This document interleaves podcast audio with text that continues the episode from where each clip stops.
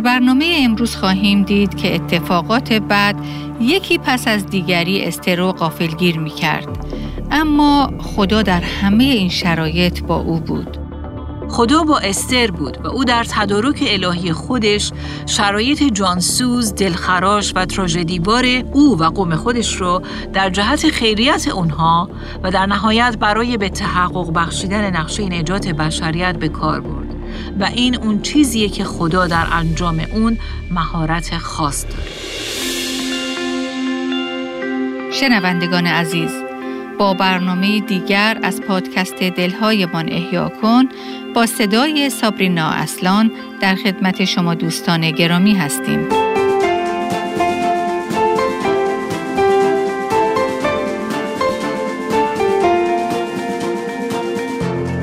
استر دختری بود که مجبور شد با مردی الکلی و مستبد که چندین زن داشت ازدواج کنه.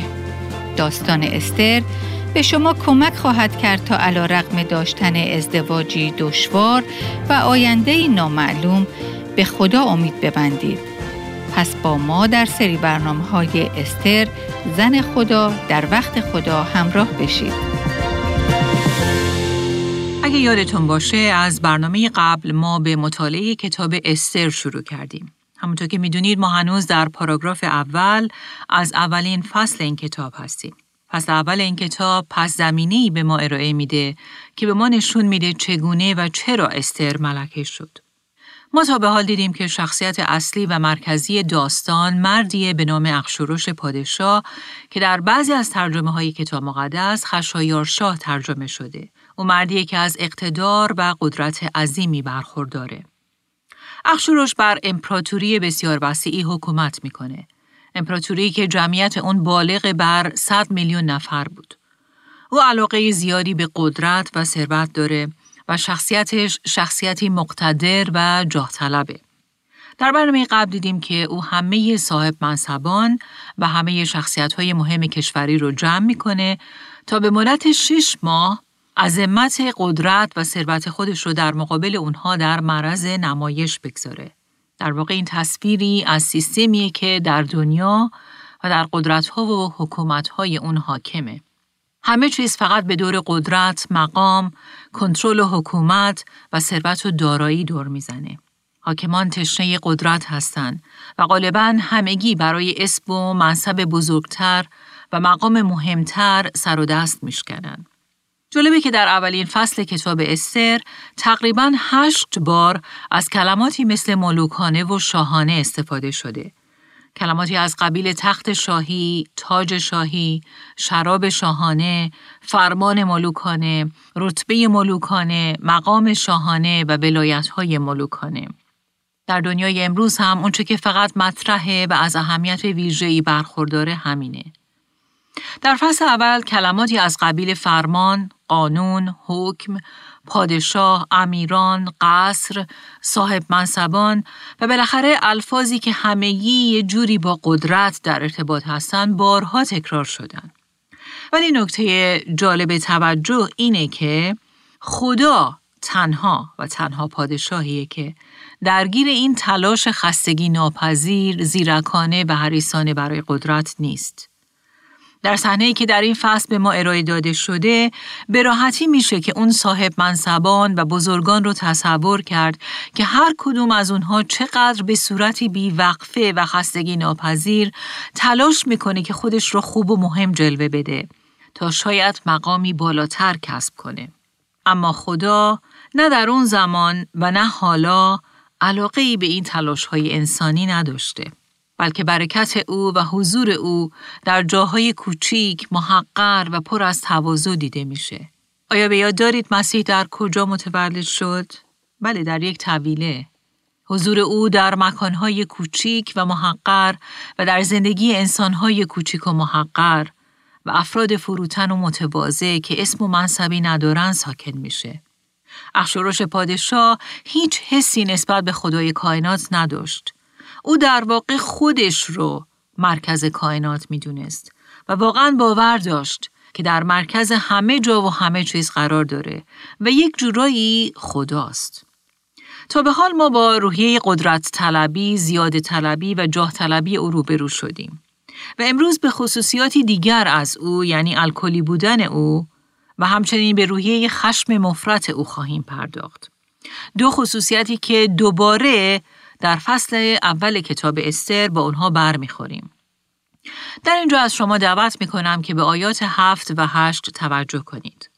آشامیدن از جامهای زرین بود که شکل هر یک با دیگری تفاوت داشت و از کرم ملوکانه شراب شاهانه به فراوانی موجود بود.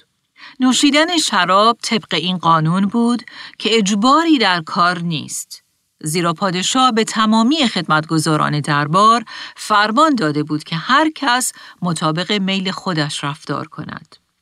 یکی از قوانین مملکت فارس این بود که در یک زیافت هر وقت پادشاه جرعه ای شراب می نوشید همه شرکت کنندگان هم می بایستی با وی همراه می شدن و شراب می نوشیدن.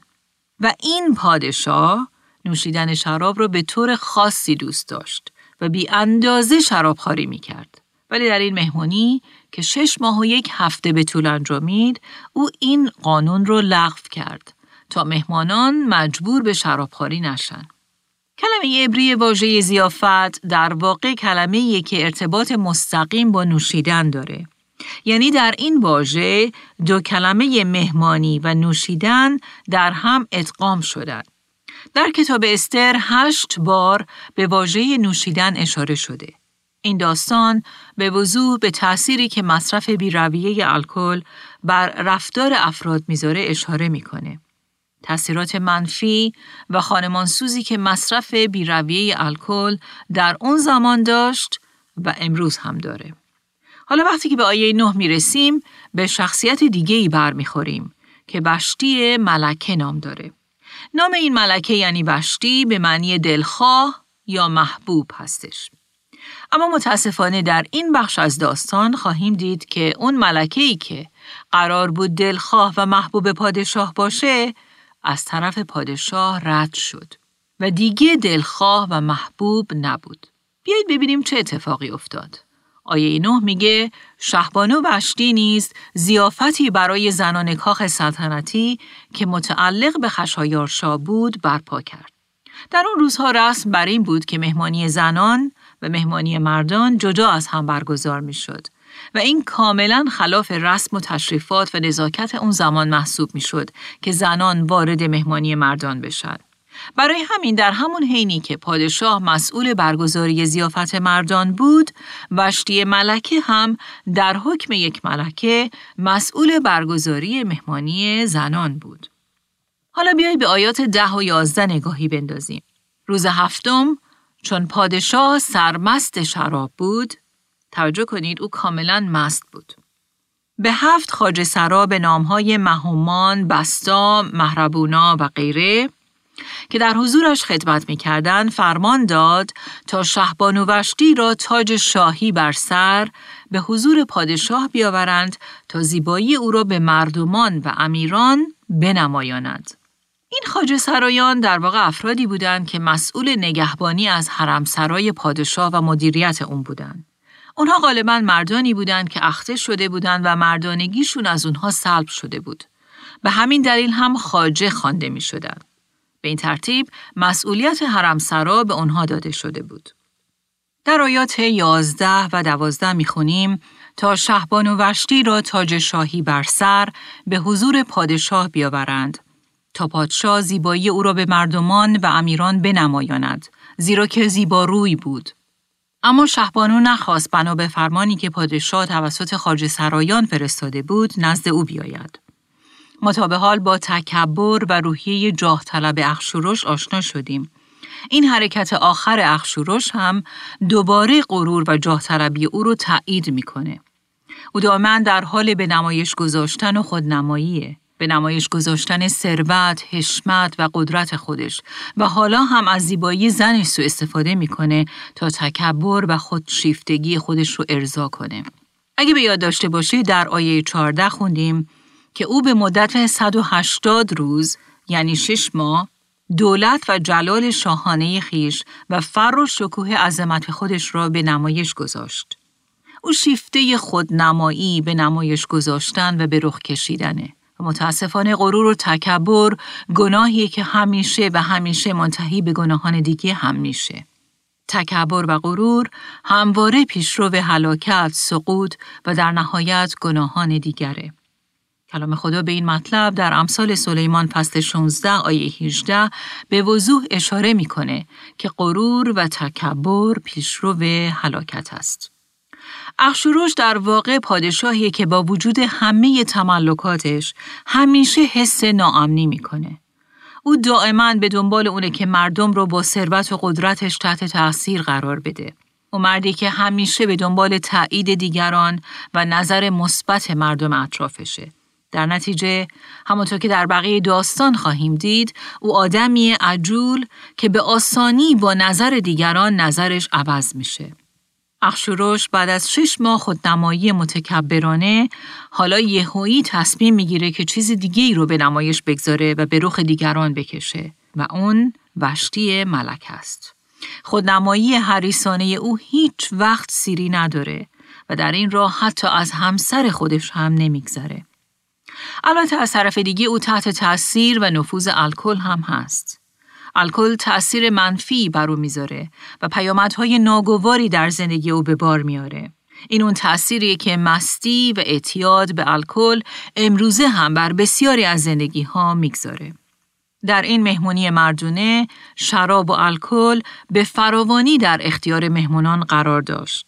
و در چنین موقعیتی بسیار طبیعیه که این مردها در مستی رفتارهای ناموزون از خودشون نشون بدن که شهوت و هوس غیرقابل انکار جزوی از اونه. اخشوروش در واقع به وشتی فرمان داد که در مقابل اون مقامات و رهبران مرد خودش رو به نمایش بگذاره. این کاملا با رفتار، با نزاکت و با سنتی که در اون زمان رسم بود مقایرت داشت. به هر حال وشتی به هر دلیلی از انجام این کار خودداری می‌کنه و حالا ببینیم که اخشوروش چه واکنشی نشون میده. پادشاه با دیدن این واکنش غرورش خیلی جریه دار میشه. بهش خیلی بر می‌خوره و از فرط خشم و عصبانیت در حال انفجاره. در اون زمان پادشاهان فارس خدا محسوب می شدن. مدت شش ماه همه بزرگان و دستندرکاران در منظر او در حال خماراست شدن و تعظیم بودند و همه عبارتی مثل بله قربان، بله علا حضرتا به زبان می آوردن. اما حالا همسر او بهش میگه نخیر قربان، نخیر علا حضرتا. و این نگفتن به مردی بود که هر آنچه رو که آرزو می کرد و دلش هوس می کرد و فرمان می‌داد میبایستی بلا فاصله انجام می شد. مردی که به محض به زبان آوردن یک کلمه همه بدون ذره تأخیر فورا می پریدند و فرمانش رو بدون چون و چرا به جا می آوردند. و حالا در حضور این همه مردان بزرگ و عالی مقام شخصی پیدا شده که به او جواب رد میده و خواستش رو به جا نمیاره.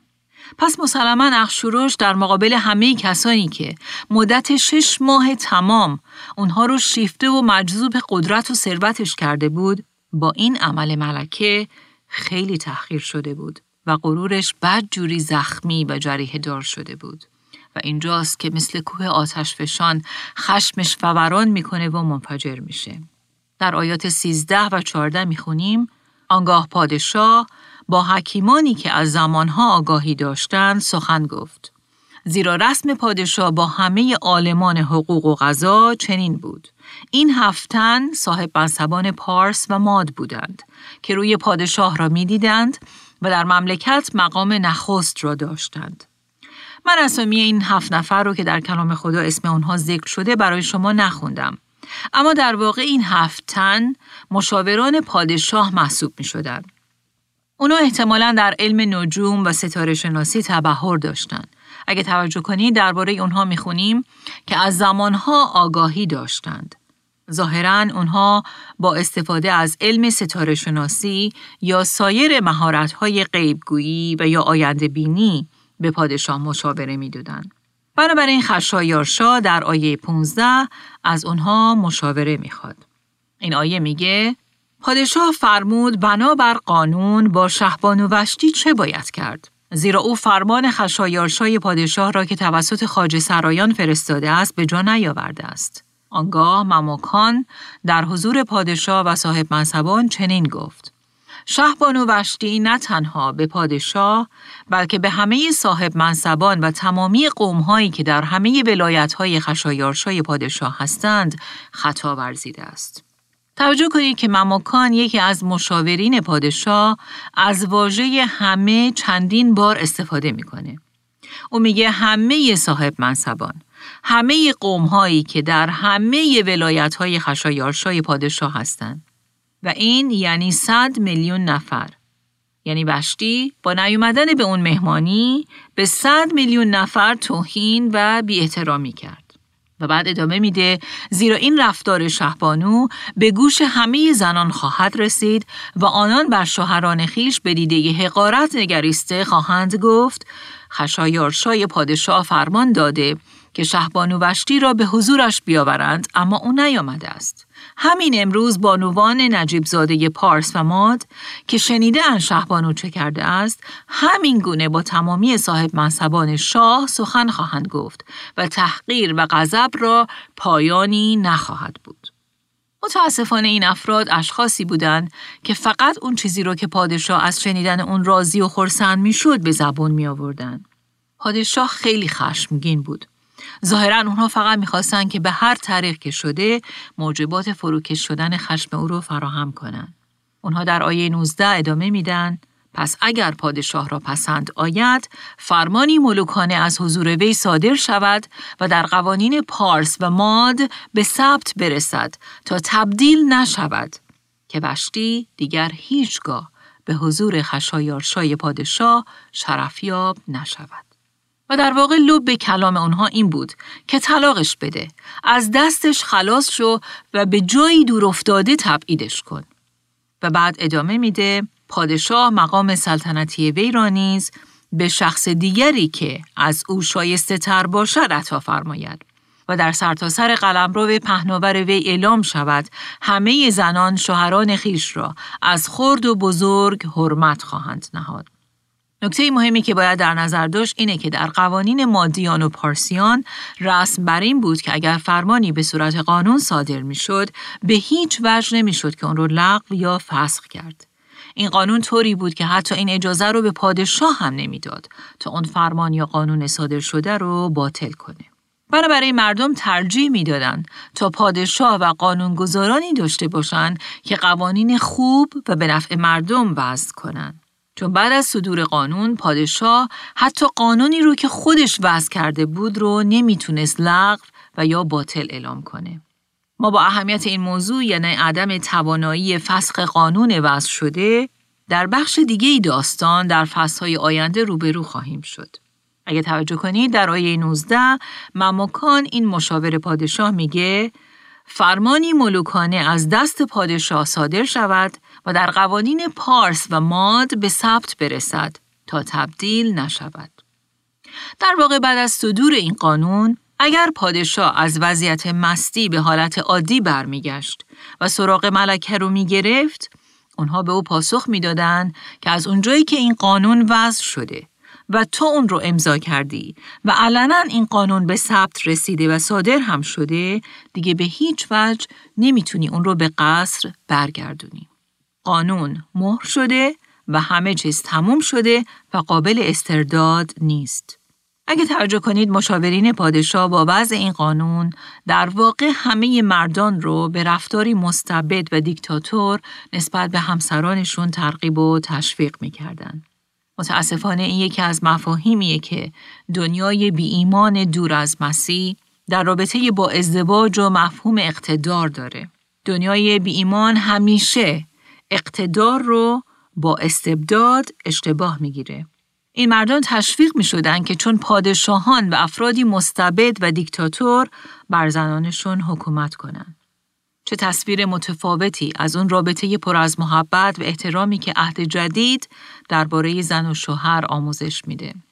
در طول کتاب استر خواهیم دید که چقدر دیدگاه و برداشت دنیا از مردانگی، زنانگی، ازدواج و نقش مرد و زن با دیدگاه کتاب مقدسی که عهد جدید درباره این مباحث آموزش میده متفاوته. در آیات 21 و 22 فصل اول استر می‌خونیم این مشورت پادشاه و امیران را پسند آمد و پادشاه طبق رأی مماکان عمل کرد. او به تمام ولایت های مملکت به هر ولایت به خط آن و به هر قوم به زبان آن نامه ها فرستاد که هر مرد در خانه خیش سرور باشد و به زبان قوم خود سخن گوید. بنابراین این مشاورین اون را که پادشاه رو در اون لحظه راضی و خرسند می کرد و اون رو که پادشاه در اون لحظه دوست داشت بشنوه به او پیشنهاد کردند. اونها او رو واداشتند که با شتاب و عجله و از روی احساسات جریه دار شده تصمیم بگیره. این کاملا واضح بود که او در اوج مستی و از فرط خشم و عصبانیت داشت به بشتی واکنش نشون می‌داد.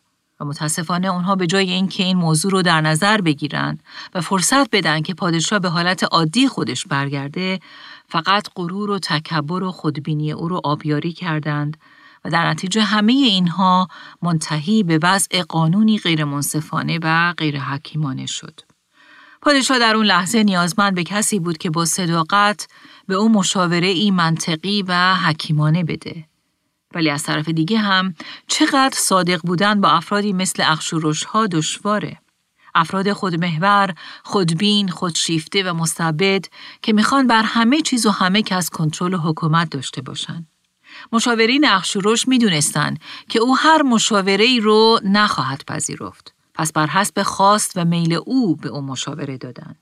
و این در واقع تفاوت بین حکمت دنیوی و حکمت الهیه.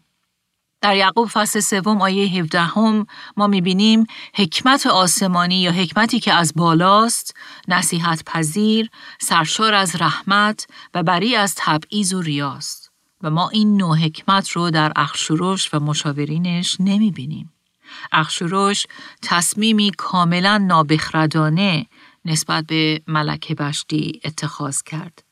تصمیمی که برخواسته از جاه طلبی و غرور جریه دار شده او بود. تصمیمی که از فرط تکبر، خشم و عصبانیت و نیروی الکل اتخاذ شد. قطعا وقتی که این سه چیز یعنی جاه طلبی، خشم و قدرت کنترل کننده الکل رو کنار همدیگه بذارید، منتهی به تصمیمات احمقانه خواهد شد و این دقیقا اون چیزی بود که اخشورش کرد. حالا این تصمیم اخشورش در ارتباط با طلاق بشتی و سربنیست کردن او ما رو به دو سوال مهم رهنمون می‌کنه. اولین سوالی که مطرح میشه اینه که آیا بشتی در سرپیچی و اجتناب از درخواست شوهرش کار درستی کرد؟ و بعد سوال دوم اینه که آیا این درسته که زنی از شوهر خودش بیاطاعتی کنه؟ ما می‌دونیم که کلام خدا در عهد جدید میگه ای زنان از شوهران خود اطاعت کنید. در مطالعه کتاب استر ما دائما با این دو سوال در ارتباط با اطاعت زن از شوهر رو هستیم. اول بیایید به سوال اول بپردازیم. آیا وشتی کار درستی انجام داد؟ در این باره مفسرین کتاب مقدس نظرات متفاوتی ارائه میدن. واقعیت اینه که ما دقیقا نمی‌دونیم که او چرا از انجام خواسته شوهرش اجتناب کرد. و در این حال نمی‌دونیم هم که او چطور از انجام خواسته شوهرش اجتناب کرد. ما از خصوصیات شخصیت او اطلاعی نداریم و از انگیزه های قلبی او هم کاملا بیخبریم. کلام خدا درباره این چنین زمینه هایی هیچ اطلاعاتی در اختیار ما نمی‌ذاره. ما دقیقا نمی‌دونیم که او چه رفتاری از خودش نشون داده و چگونه با این موضوع برخورد کرده. اما یک چیز رو به یاد داشته باشیم که او زن بی ایمانی بود. یعنی در واقع با استانداردها و معیارهای خدای حقیقی آشنا نبود. او کاملا به دور از نور هدایت و تعلیم کلام خدا بود. باید در نظر داشت که مواردی در این کتاب وجود داره که بسیار بحثانگیز هستند. مثلا رفتن استر به حرم سرای پادشاه هم یکی از این موارده. اما این نکته خیلی حائز اهمیته که ما در بخشهایی که کلام خدا اطلاعات کافی به ما نمیده از محدوده خودمون خارج نشیم تا به نتیجه گیری های ناخواسته هم نرسیم. این کاملا واضحه که خدا وضعیت پیش آمده برای بشتی رو به کار برد تا استر رو وارد قصر کنه و مقامی به او ببخشه تا به وسیله اون مقام او رو برای هدفی خاص به کار بگیره. به قول جمله معروف مردخای در فصل چهارم استر که به او گفت کسی چه داند؟ شاید که برای چنین زمانی به سلطنت رسیده ای. بله خدا از وضعیت برکناری وشتی استفاده کرد تا استر برای این چنین زمانی به مقام ملکه نائل بشه.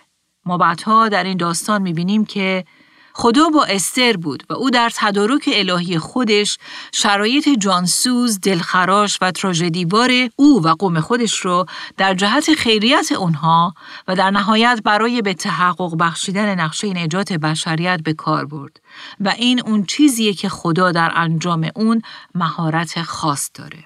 و خوشبختانه او این مهارت رو در زندگی کوچیک و محقر من و شما و شرایط و اوضاع حاکم در زندگی شخصی ما هم به کار می‌گیره. بله خدا قادره با تدارکات خودش و با قدرت مافوق طبیعی خودش در بدترین شرایط به نفع قوم خودش عمل کنه. بله عزیزان خدا علا رقم باکنش های درست و یا غلط پادشاهان و ملکه ها قادره که مهره ها رو جابجا کنه و همه اوضاع و شرایط رو با مهارت خاص خودش برای انجام نقشه خودش و در جهت خیریت قوم خودش به کار بگیره. و بعد به سوال دوم خواهیم پرداخت. و اون اینه که کلام خدا تعلیم میده که زنان مطیع شوهران خودشون باشن. آیا موارد استثنایی هست که یک زن ایماندار حق داشته باشه از شوهر خودش اطاعت نکنه؟ نکته مهم اینه که ما باید مواظب باشیم که در اینجا به دنبال عذر موجهی برای اطاعتی زن ایماندار از شوهرش نباشیم. همطور که می‌دونید بر حسب کلام خدا، خدا در زندگی ما افرادی قرار داده که به اونها در زندگی ما اقتدار و قدرت رهبری بخشیده. بسیاری از زنان ایماندار از انجام خواسته شوهرانشون عبا می‌کنن با این عوض که شوهر اونها بی ایمانه و یا اینکه صرفا نمی‌خوان مطیع رهبری و سریعت شوهرشون باشن. قابل توجهه که غالبا شوهر اونها چیزی در تناقض با کلام خدا از اونها نمی‌خواد. بلکه دلیل اصلی این زنان اینه که اونها دلشون نمی‌خواد که تحت رهبری شوهر خودشون قرار بگیرن.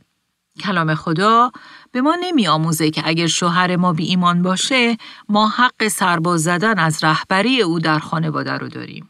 کلام خدا در واقع تنها در مواقعی که خواسته شوهر و هدایت او برای خانواده در تناقض با کلام خدا باشه و به عبارت دیگه گناه آلود باشه به ما حق میده که اطاعت نکنیم. که در اون صورت هم روحیه و رفتار ما دوباره باید خداگونه باشه. روحیه‌ای پر از احترام، متواضع، ملایم و آرام و به دور از هر گونه لجاجت، سرکشی و تلخی و مقاومت.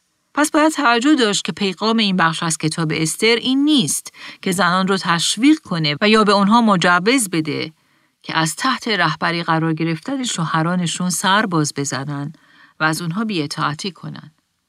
همطور که قبلا گفتیم این خیلی مهمه که بدونیم عهد جدید به ما تعلیم میده که خدا در زندگی هر یک از ما قدرت‌های رهبری مقرر کرده و از ما انتظار داره که خودمون رو تحت رهبری اونها قرار بدیم. مگر آنکه اون قدرت‌های رهبری از ما چیزی بخوان که گناهالود باشه و یا به وضوح مخالف خواسته کلام خدا باشه. در اون صورت ما حق نگفتن داریم. البته همونطور که قبلا هم گفتیم باید با روحیه خدا منشانه و فروتن همراه باشه نه روحیه ای سرسخت و مقاوم. و همیشه به یاد داشته باشیم که کلام خدا در امثال سلیمان فصل 21 آیه یک میگه دل پادشاه در دست خداوند است آن را همچون جریان آب به هر جا که بخواهد هدایت می کند. بنابراین توکل و اعتماد نهایی ما باید بر خدا باشه. حتی اگر قدرت های رهبری در زندگی ما تصمیمات غلط یا غیر حکیمانه اتخاذ کنند. چون خدا بر همه چیز کنترل داره و از همه چیز برای خیریت خود ما استفاده خواهد کرد. ای خداوند دعا می کنم که به هر یکی از ما حکمتی عطا کن که نصیحت پذیر سرشار از رحمت و میوه های نیکو و بری از تبعیض و باشه. و در این حال کمکمون کن تا قلبی مطیع نسبت به قدرت های رهبری که تو در زندگیمون گذاشتی داشته باشیم. ما رو یاری کن که تشخیص بدیم که کی جواب مثبت بدیم و در چه مواقعی جواب منفی بدیم. ما رو کمک کن که در حین عدم سازش به آنچه منافات با کلام تو داره به دور از روحیه سرکش، تلخ، لجوج و کنترل کننده در هر شرایطی با فروتنی، حلم و ملایمت رفتار کنیم. در نام مسیح آمین.